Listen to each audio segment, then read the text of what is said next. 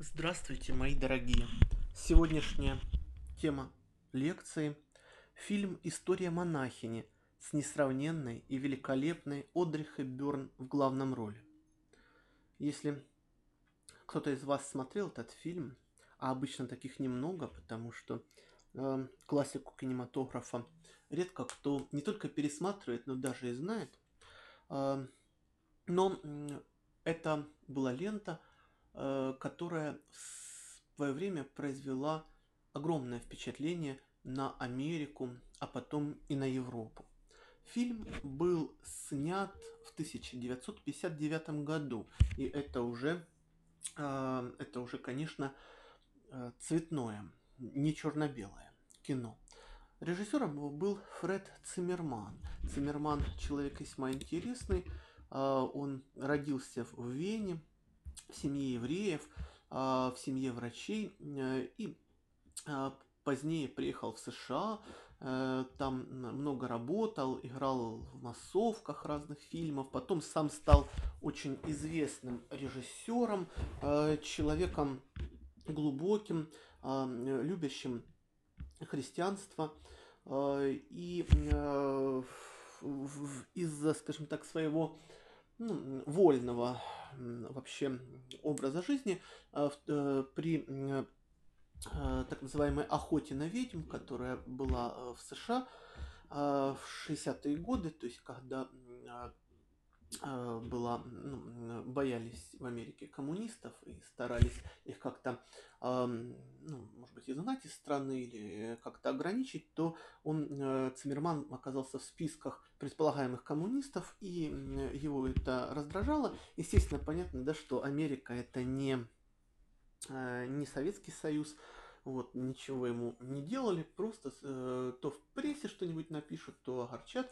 Ну и в итоге в 63 году он уехал э, в Великобританию и там, кстати, снял великолепный фильм «Человек на все времена» о Томасе Море, э, святом католической церкви, э, удивительном таком подвижнике, который ну, известен, может быть, сейчас да, только своим романом «Утопия», но если бы вы прочитали о нем, то вы бы оценили и восхитились каким, это, каким он был прекрасным семьянином, как он учил своих детей знанию, как он растил э, всю свою семью в свободе. И э, в результате он, естественно, вступил в конфликт с Генрихом VIII э, и э, был им казнен. Э, кстати, эта лента получила э, высокие очень отзывы э, в Ватикане и ее ну, даже а, в свое время, в 1994 году, заняла э, первое место в списке э, так называемых э, лучших консервативных фильмов. Ну, есть такая вот интересная вещь. И Циммерман в 82 году потом уже отойдет от кино, а умер, умрет в 97-м. Вот. Но он успеет снять не только э, историю Томаса Мора, великолепно, кстати, изображенную и а, отснятую, он снял и историю монахини, а, э, которая, повторюсь, вышла в 1959 году, а и снят этот великолепный фильм по роману Кэтрин Халм, который э, появился в печати а, в 1956 году. А, история монахини – это совершенно, а, скажем так, э, документальная история, хотя, конечно, в романе кое-что изменено, некоторые моменты э, сняты, некоторые объединены, но это естественно для романа. Одна американская писательница из малоизвестных говорила, что в ее э, книгах правда все, кроме фактов. Нужно правильно понять эту вещь. То есть, когда, допустим, тот же Платон пишет апологию Сократа, он не приводит все разговоры дословно, он что-то уберет, что-то вставит, что-то объединит. Для чего? Для того, чтобы э, показать, как велик Сократ не только перед э, людьми своего времени, э, да, перед афининами, но и перед человечеством в целом. И ему, конечно, это безмерно, безмерно удалось, и гораздо больше, чем Ксенофонту, другому ученику Сократа, тоже описывавшему эти события. И хотя э, Платон, э, он не во всем следует исторической правде факта, но тем не менее он показал, как все считают, а, кто такой Сократ гораздо больше, чем тот же Ксенофон. И это важно понять нам, когда мы имеем дело с романом Кэтрин Халлом. Не всякая вещь в этом романе и в фильме э, автобиографична, но, тем не менее, там автобиографично все. Вот в этом самом смысле. Э, потому что оно представляет собой образы того, что происходило с этой девушкой. Э, и э, история там ведется в этом романе о бельгийской девушке, которую э, звали Габриэль Ван Дель э, Мар, Маль. А вот такое вот имя, это, повторюсь, реальное историческое лицо, красивая, замечательная бельгийка, дочь известного хирурга, которая в 1927 году, то есть почти Э, за 10 лет до Второй мировой войны, начавшейся в Европе, а, поступает в один из религиозных католических орденов – Э, здесь, наверное, не стоит делать специальный акцент на католичестве, потому что то, что произошло в дальнейшем с Габриэль, могло произойти а, э, в полной мере и происходит и в православии самыми лучшими людьми. И ближайший пример это Андрей Канонос, да, это светлейший праведник, мудрый, прекрасный, э, который пока был в сане, все его хвалили, а когда, я имею в виду вот в РПЦ, а когда он уш, э, для того, чтобы сохранить свободу во Христе и свободу своей личности, ушел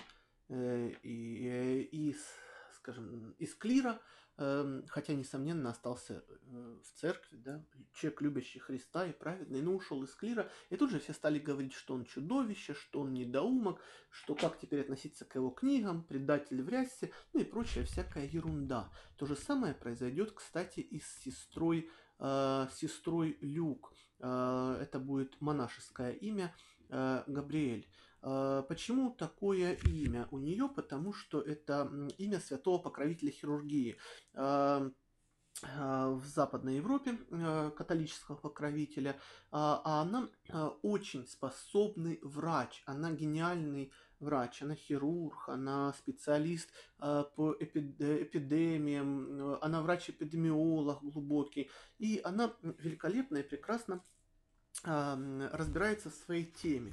И придя в монастырь, она сталкивается с тем, что ее таланты, ее способности вообще никому не нужны. Ни в какой форме, ни в какой мере. Она сталкивается с тем, что от нее требует только постоянного исполнения устава. И это исполнение устава для всех окружающих ее монахинь заменяет жизнь с Богом.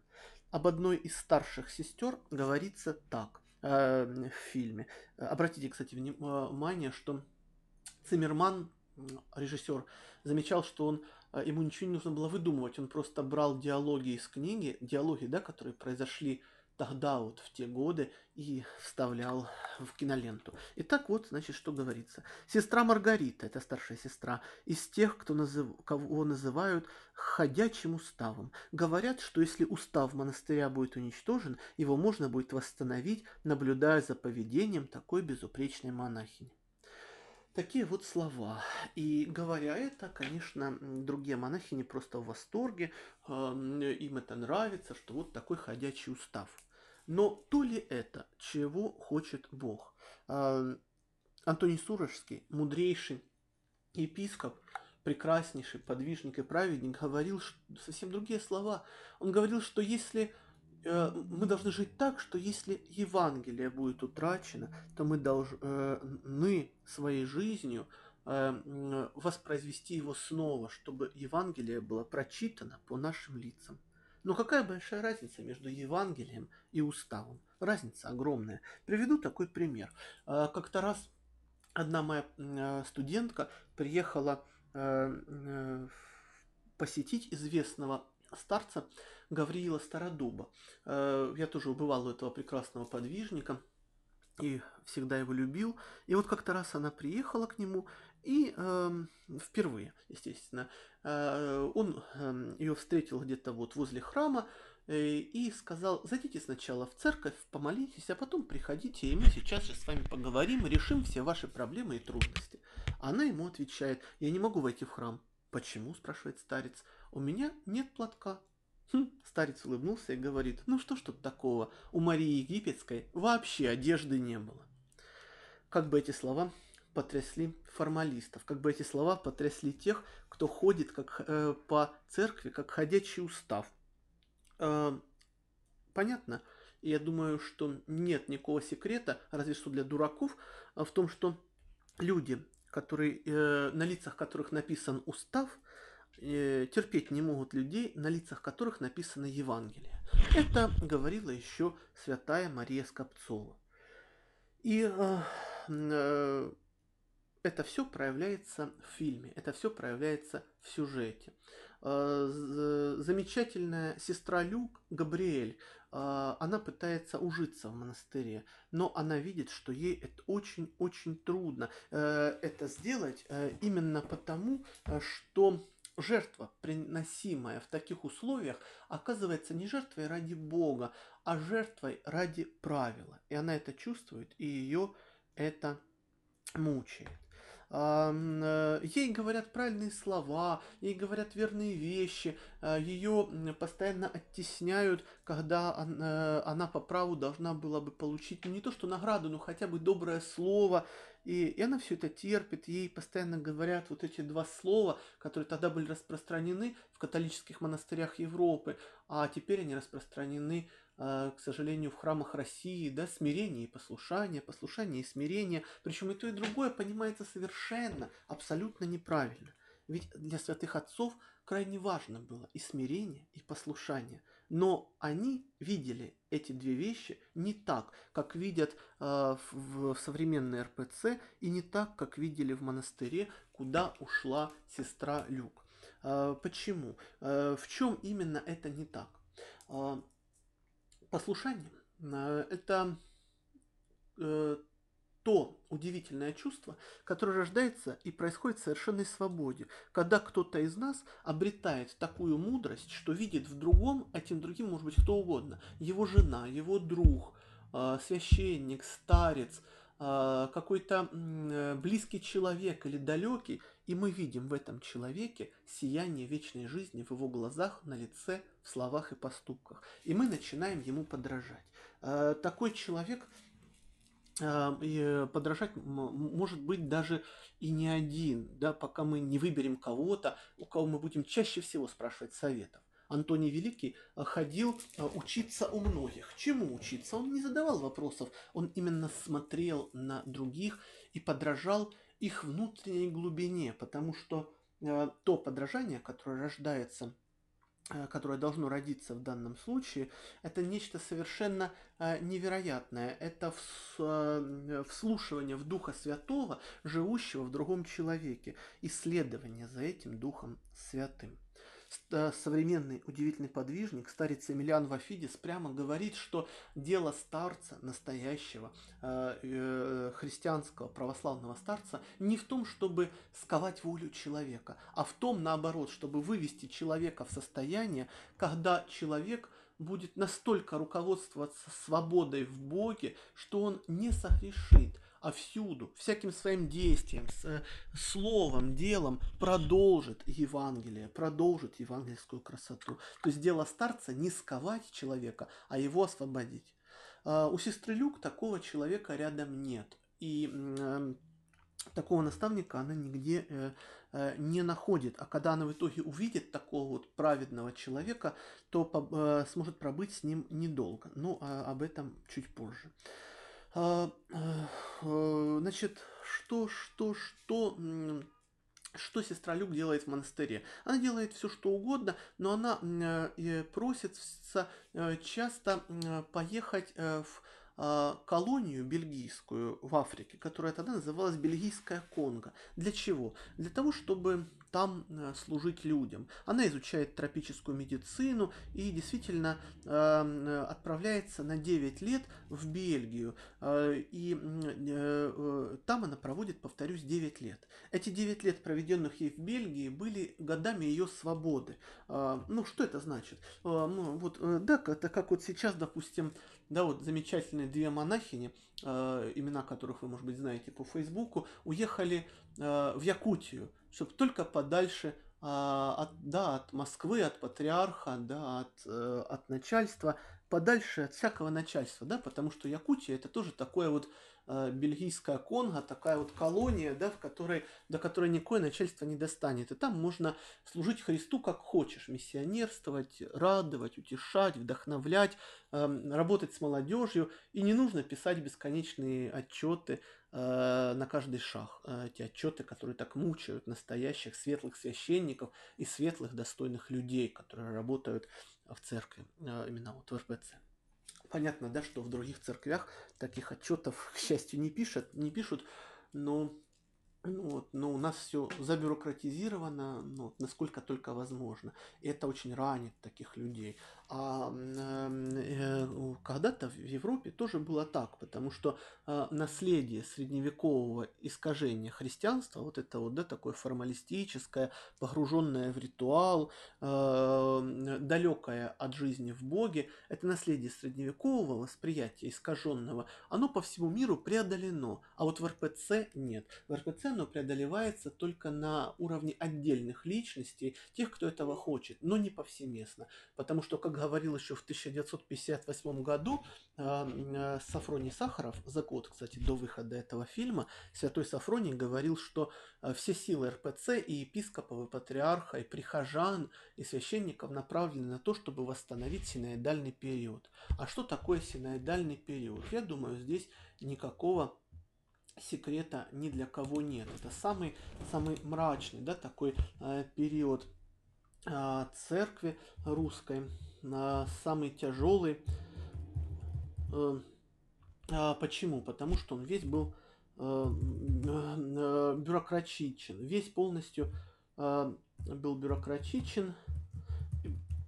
И для светлых, тонких людей вынести такое было совершенно, совершенно невозможно. Совершенно невозможно. И вот смотрите, как святая Мария Скопцова пишет об этом, об этом явлении о синоидальном периоде. То есть, по сути, синоидальный период это и есть вот это вот средневековое восприятие веры, которое везде, по всему миру ушло давно, ну как, со второй половины 20 века э, преодолено, а в РПЦ оно осталось и считается единственным, да, вот верным курсом. Вот. Смотрите, что пишет Святая Мария Скопцова об этом синоидальном периоде. Вся система предопределяла то, что самые религиозно одаренные и горячие люди не находили себе в ней места. Они или уходили в монастыри, и понятно, да, что их там мучили, стремясь к полному отрыву от внешней церковной деятельности, или вообще поднимали мятеж, бунтуя зачастую не только против данной церковной системы, но и против церкви. Так рас, э, Тился у нас антирелигиозный фанатизм революционеров, столь похожий в своей первоначальной стадии на огненное горение подлинной религиозной жизни. А, и, и а, а, он втягивал в себя всех, кто жаждал внутреннего подвига, жертвы, бескорыстной любви, бескорыстного служения, всего того, что официальная государственная церковь России не могла людям дать. Надо сказать, что в этот синоидальный период и монастыри также подвергались общему процессу разложения духовной жизни. На них, на их нравах и быте также чувствовалась всесильная рука государства. Они становились одной из официальных ячеек общецерковного ведомства. В церкви оставались главным образом только теплохладные, умеющие умерить религиозный порыв, умеющие вводить запросы души в систему государственных ценностей. Вырабатывались таким образом и система нравственных идеалов. Высшей ценностью был порядок, законопослушность, срединность, вместе с тем ярко выраженное чувство долга, уважение к старшим, снисходительная забота о младших, честность, любовь к родине, уважение к власти. Никаких особых полетов не требовалось. Творчество было нивелировано слаженностью и общей направленностью государственной машины. Подвижники не появлялись в губернских кафедральных соборах. Тут действовали иные люди, отцы-настоятели, спокойные, деловитые соборные протеереи, знающие прекрасно службу, старающиеся обставить ее пышно и благолепно, в соответствии с пышностью и благолепием огромного храма, прекрасные администраторы-организаторы, хозяева церковного имущества, чиновники церкви, люди почтенные, добросовестные, но не вдохновенные и не творческие. А, понятно, да, что такое совершенно а, чудовищное, а, чудовищное явление, оно удушало людей, а, потому что главной ценностью было призна, признавалась не церковь, а государство. Помните вот этот знаменитый спор Солженицына и Шмемана, а, когда Шмеман сказал, что Солженицын никогда меня не поймет, потому что для него главная ценность это его страна, а для меня главная ценность это церковь, это Христос. Поэтому понять Солженицын э, истину не может. Вот. И э, мы видим, что, конечно же, такое удушающее совершенно э, состояние людей, оно мучило, мучило все, э, тех, кто пылал, тех, кто горел. И поэтому те, кто горели, они либо замыкались в себе, да, вот, либо бунтовали, как будущие революционеры, народники, а, либо находили святых наставников старцев, то есть ехали в Оптину пустынь и там находили святых наставников. А, вот. И, а, собственно говоря, других путей тогда никто и не знал, никто и не знал и не видел, да их и не было, потому что э, вся церковь была тогда внешне представлена как огромная какая-то такая канцелярия, мучающая, удушающая канцелярия. Вы помните, да, что точно так же было и в советское время. Святой Сафроний Сахаров побывал в Москве в 1958 году, очень верно заметил, что все это скажем так, средневековый, синоидальный, удушающий э, Евангелие, религиозный образ жизни, да, вот удушающий все евангельское, он, э, э, его, только его стараются восстановить все скажем так, и епископы в России, и даже прихожане. И он об этом писал Георгию Флоровскому в одном из своих писем. И об этом вы можете прочесть в их переписке. К счастью, эта книга издана. Понятно, что э, средневековье преодолевалось в Европе тоже не сразу. И в, то, и в, те, в тот 27 году, да, в 30-е годы, когда э, сестра Люк была в монастыре, оно еще не было преодолено. Вот, и тоже люди от него страдали. Может быть, помните, даже Толкин писал своему сыну, что он, Толкин, много пострадал в жизни от э, глупых, нерадивых и никчемных священников. А вот. И э, сестра Люк э, очень мучается в монастыре. Она не может понять, как ей сложить свою жизнь для того, чтобы э, послушать Богу, потому что у нее происходит, скажем так, сопротивление двух начал. Внутренне она чувствует, что Бог требует от нее настоящести, жизни, евангельской красоты, а внешне кажется, что она гордая и непослушная, потому что она не может выносить эту жизнь по уставу. Она чувствует жизнь как по, жизнь по уставу, э, как умершвление Христа в себе, но признаться сама в себе в этом очень долго не может, как точно и многие прекрасные прихожане и прихожанки в РПЦ очень долго не могли себе и не могут признаться, что жизнь по уставу удушает, и что нужно от нее отказаться в пользу того, чтобы обрести Христа и быть с Ним. Потому что нам все-таки Христос дорог, а не эти, да, бесконечные «батюшка я сардинку в среду съел». Сестру Люк все постоянно вокруг обвиняют в гордыне и в непослушании. Она сама, будучи человеком тонким, то есть невротичным, да, невротичным, э, вот, э, и э, мучающимся от всех этих состояний, а, она думает, что она такая есть, гордая и непослушная, потому что так и говорят священники, так и говорит игуменя, так и говорят старшие монахини. И она сама себя в этом винит постоянно. Но на самом деле в ней и только в ней есть и настоящесть, и свобода перед Богом. В ней есть истинность, в ней есть красота. Но никто за все годы ее пребывания в монастыре этого не понимает. Она молится Богу, Господи, дай мне быть полезной. Она говорит, Господи, я хочу найти место, где бы послушание было естественным. Что значит естественным? Соприродным сердцу, близким сердцу, а, настоящим.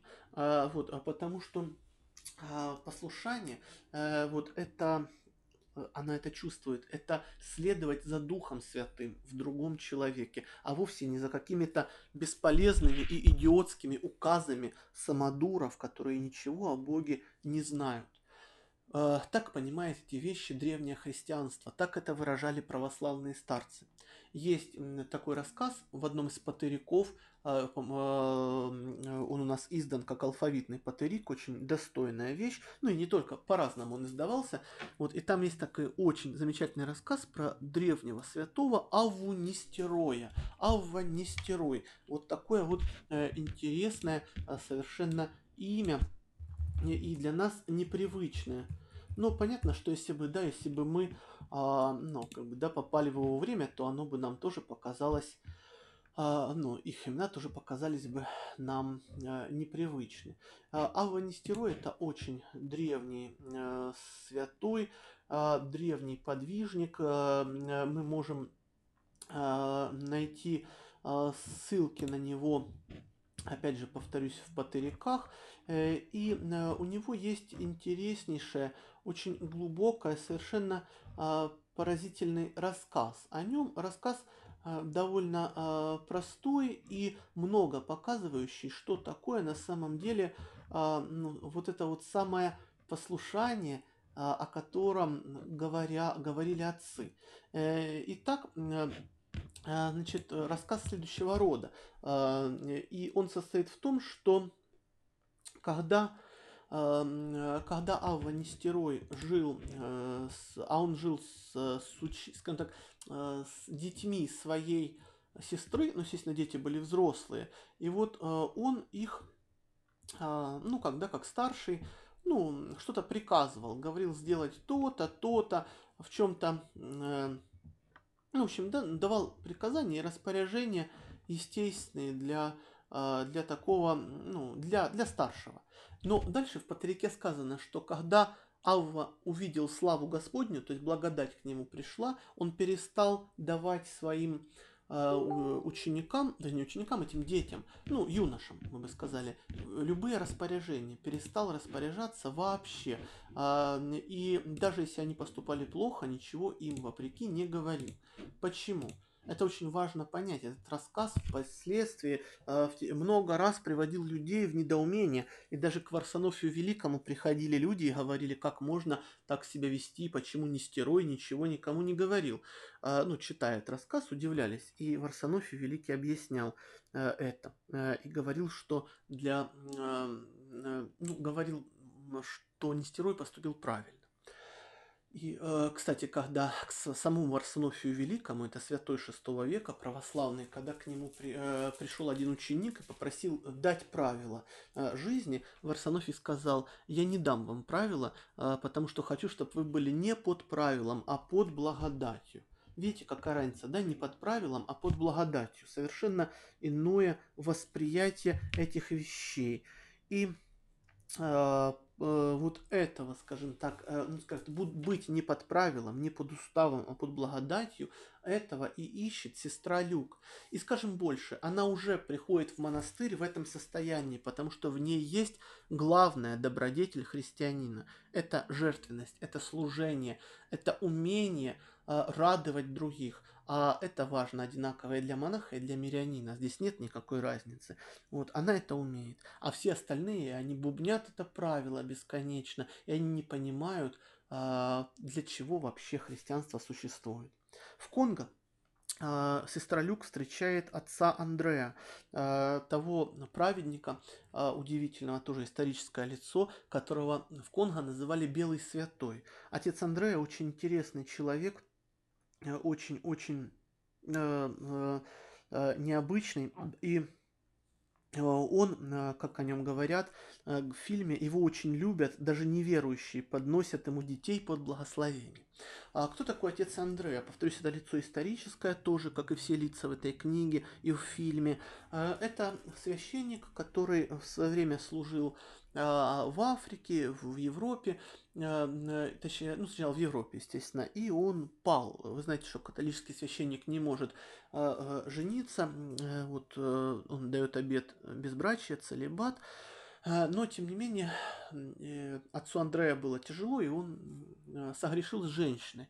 И он потом очень тяжело это переживал, и для того, чтобы искупить свою вину и послужить Богу, сначала больше, чтобы искупить вину. Он уезжает в Конго и становится священником а, в лепрозории для заболевших негров. То есть, представьте, лепрозорие – это место, где лечат проказу, а проказу на тот момент еще вообще не лечили. Э, лекарство от проказа появится гораздо позже.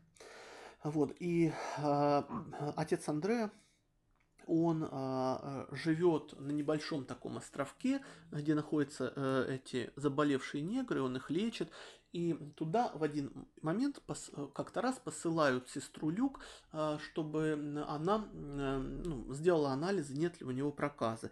Она приезжает к нему и говорит, что она должна сделать анализы, а он ей отвечает, что это не нужно. Показывает ей свои руки, а руки у него уже в проказе. И сестра Люк преклоняет перед ним колени и ну и понимает, что перед ней действительно человек святой жизни.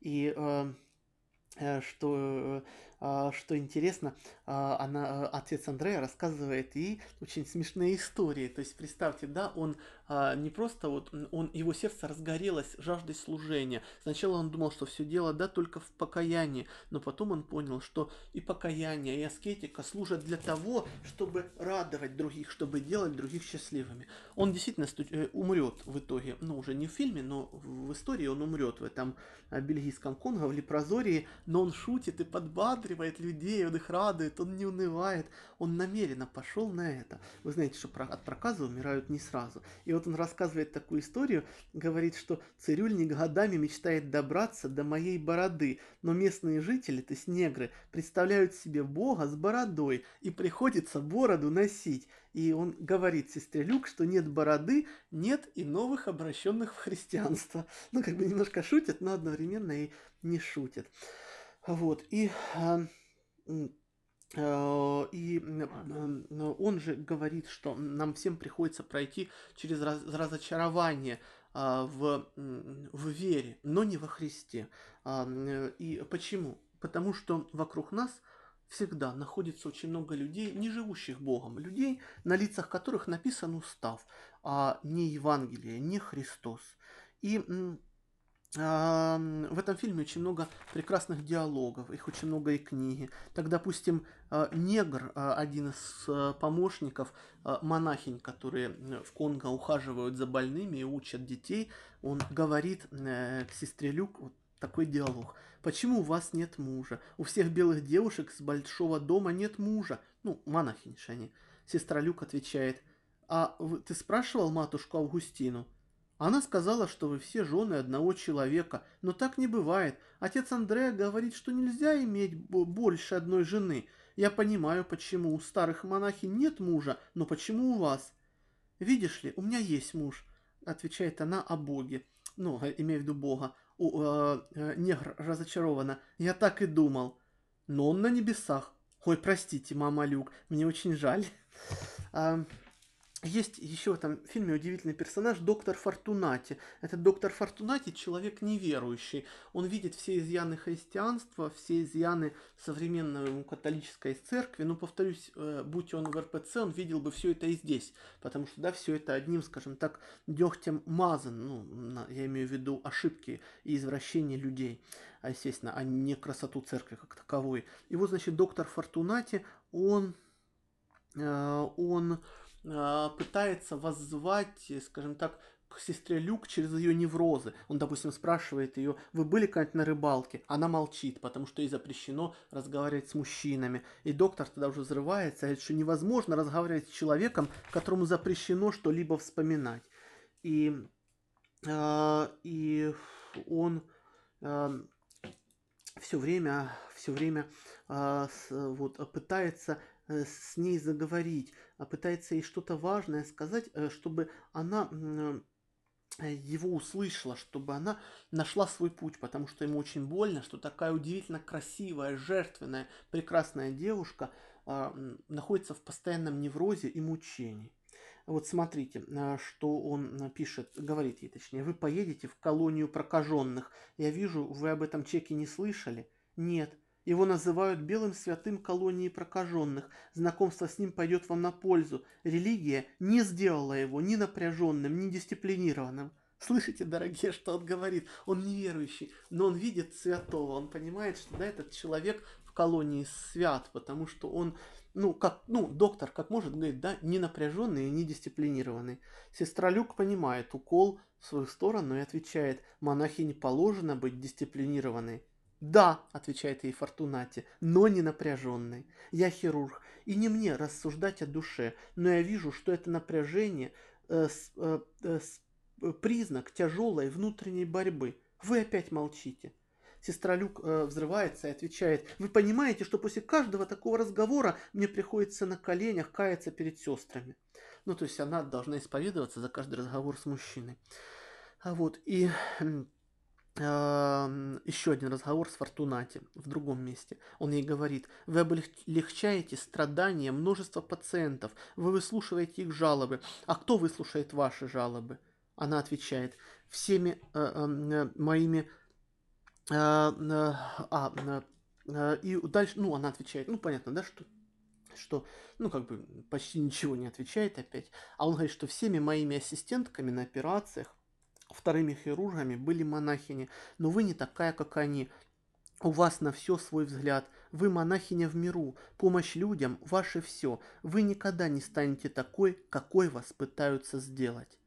И опять стопроцентное попадание этого неверующего человека. Он говорит, что вы не станете той, кем вас пытаются сделать. А кем ее пытаются сделать? Ее пытаются сделать такой же ненастоящей, как и все они.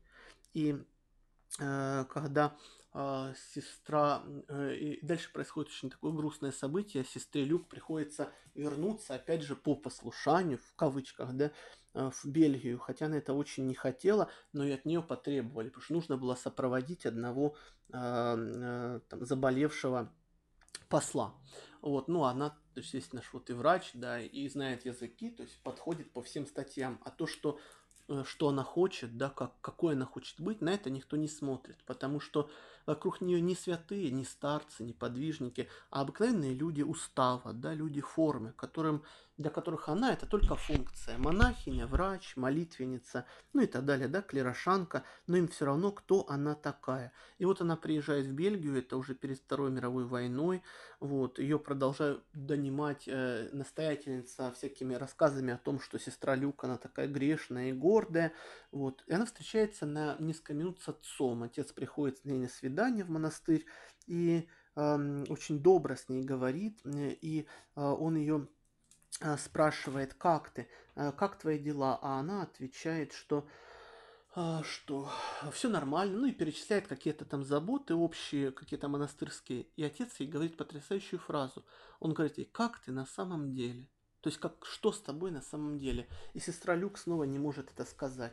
Проходит время, и она на исповеди говорит настоятельнице про этого невероятного доктора Фортунати, который был неверующим, но так глубоко все понимал, глубже, чем все христиане, кого она знала, ну, кроме только ее отца и кроме этого святого э, человека, ну, белого, белого святого из Лепрозория.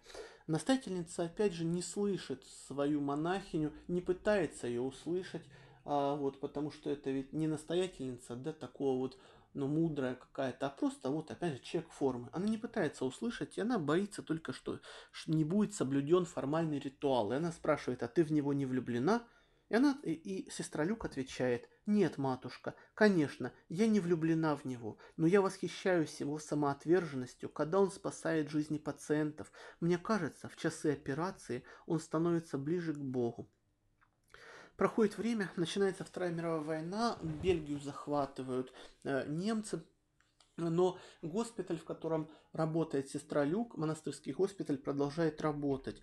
И э, происходит такой момент, когда ее отца за помощь евреям тайную расстреливают. И она это узнает, она ходит по комнате, очень драматический момент, как она ходит по госпиталю, и она понимает в этот момент такой драмы тяжелой, что все эти, ну да, почти сколько, ну почти 20 лет, ну, ну не 20, много, лет 15 она пробыла в монастыре и в, и в Конго в целом, что все это были годы, ну как, не потерянные, но все это были годы, когда она была не собой, в том смысле, в каком она задумана, Богом. И она тогда понимает, что что ее не понимали ни настоятельница, ни эти священники, кому она исповедовалась, что те люди, которые были действительно святы или праведны, а, они, они другие. Это вот этот вот белый доктор, да, белый святой из Лепрозория, который он умирает от болезни, а других радует и шутит и веселит, вот, э, и он светлый, и в нем нет ни невроза, ни вот этой напряженности, которая есть во всех верующих вокруг нее, что праведным был ее отец, она понимает, и она понимает, что даже доктор Фортунатти, неверующий человек, больший христианин перед Богом, чем все вот эти монахини вокруг нее, потому что монахини это, они там все люди устава, люди формы. И она говорит, Господи, прости меня, я больше не могу подчиняться. Теперь только Ты будешь знать о моих делах. И а, она спрашивает себя, говорит, совесть спрашивает меня, что важнее, совесть или устав?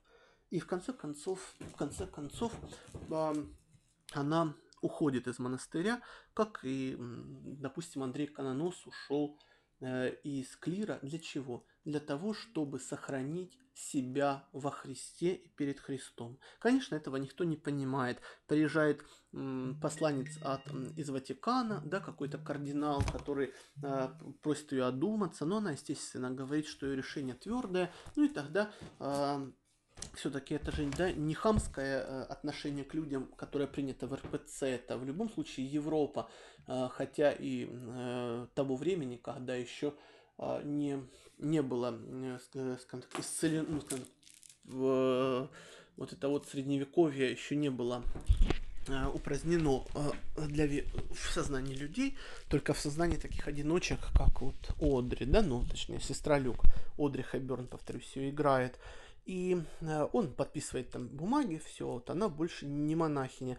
И она идет, последние кадры фильма очень такие достойные, удивительные тоже, как и весь фильм. Она заходит в комнату, э, и ей говорят, что когда вы переоденетесь вот из вашего э, монашеского одеяния в обычное, вы вот нажмете кнопку звонка, и вот, ну и там вам дверь, дверь откроют. И знаете, так дальше очень, очень очень печально и красиво. Действительно, да, вот как за, э, э, э, оскорбление, да, или э, не э, неприязнь, или э, э, это, как говорил Булгаков, э, награда за прекрасную работу. Ну или, да, или равнодушие. И вот она переоделась, нажимает кнопку звонка, дверь открывается, и оказывается, что это дверь на улицу. Никто даже с ней не попрощался. Она ушла, она больше вне системы, и она больше никому, никому будто бы не нужна. Но она уходит в мир. И она уходит в мир как единственный человек из огромного множества христиан, который был и остался христианином по-настоящему. Пройдет время, и с этой девушкой, с бывшей сестрой Люк, с Габи, это ее имя, при рождении встретится Одри Хэбберн, и Габи станет ее на каком-то смысле наставницей, и Одри увидит свет вечной жизни на лице этой девушки, и, о, и Одри будет всегда до самой смерти звонить Габи, и благодаря этой встрече у Одри Э, изменится все. И Одри будет говорить, что фильм «История монахи» ни на какой фильм не похож, потому что там был Бог настолько явно и ярко, что все это чувствовали и даже не включали никакую музыку, а, ну, не, имеется в виду рок-музыка и всякая популярная музыка, чтобы только эту внутреннюю тишину не спугнуть. И у Одри тоже все после фильма поменялось. Она смогла родить детей, а потому что она молилась Богу, и Бог ей это дал. До этого у нее постоянно были выкидыши из-за слабого здоровья. Она э, наладилась ее личная жизнь. И она с тех пор, молодая девушка, до самой смерти ездила в это самое бельгийское Конго, в Африку, в Сомали, в разные-разные страны. В Африке она ездила и помогала людям. И занималась тем же, чем и занималась в свое время сестра Габи – потому что сестра Габи сказала самую главную вещь в христианстве, ту, без которой христианство не существует ни в каком виде. Хоть постройте 10 огромных соборов в одном городе, хоть сгоните туда 10 тысяч чиновников церкви, хоть проведите 50 тысяч крестных ходов, хоть издавайте сколько угодно журналов, а, миссионерских листков и чего угодно – Христианство всегда только в одном единственном – превращать жизни окружающих в праздник.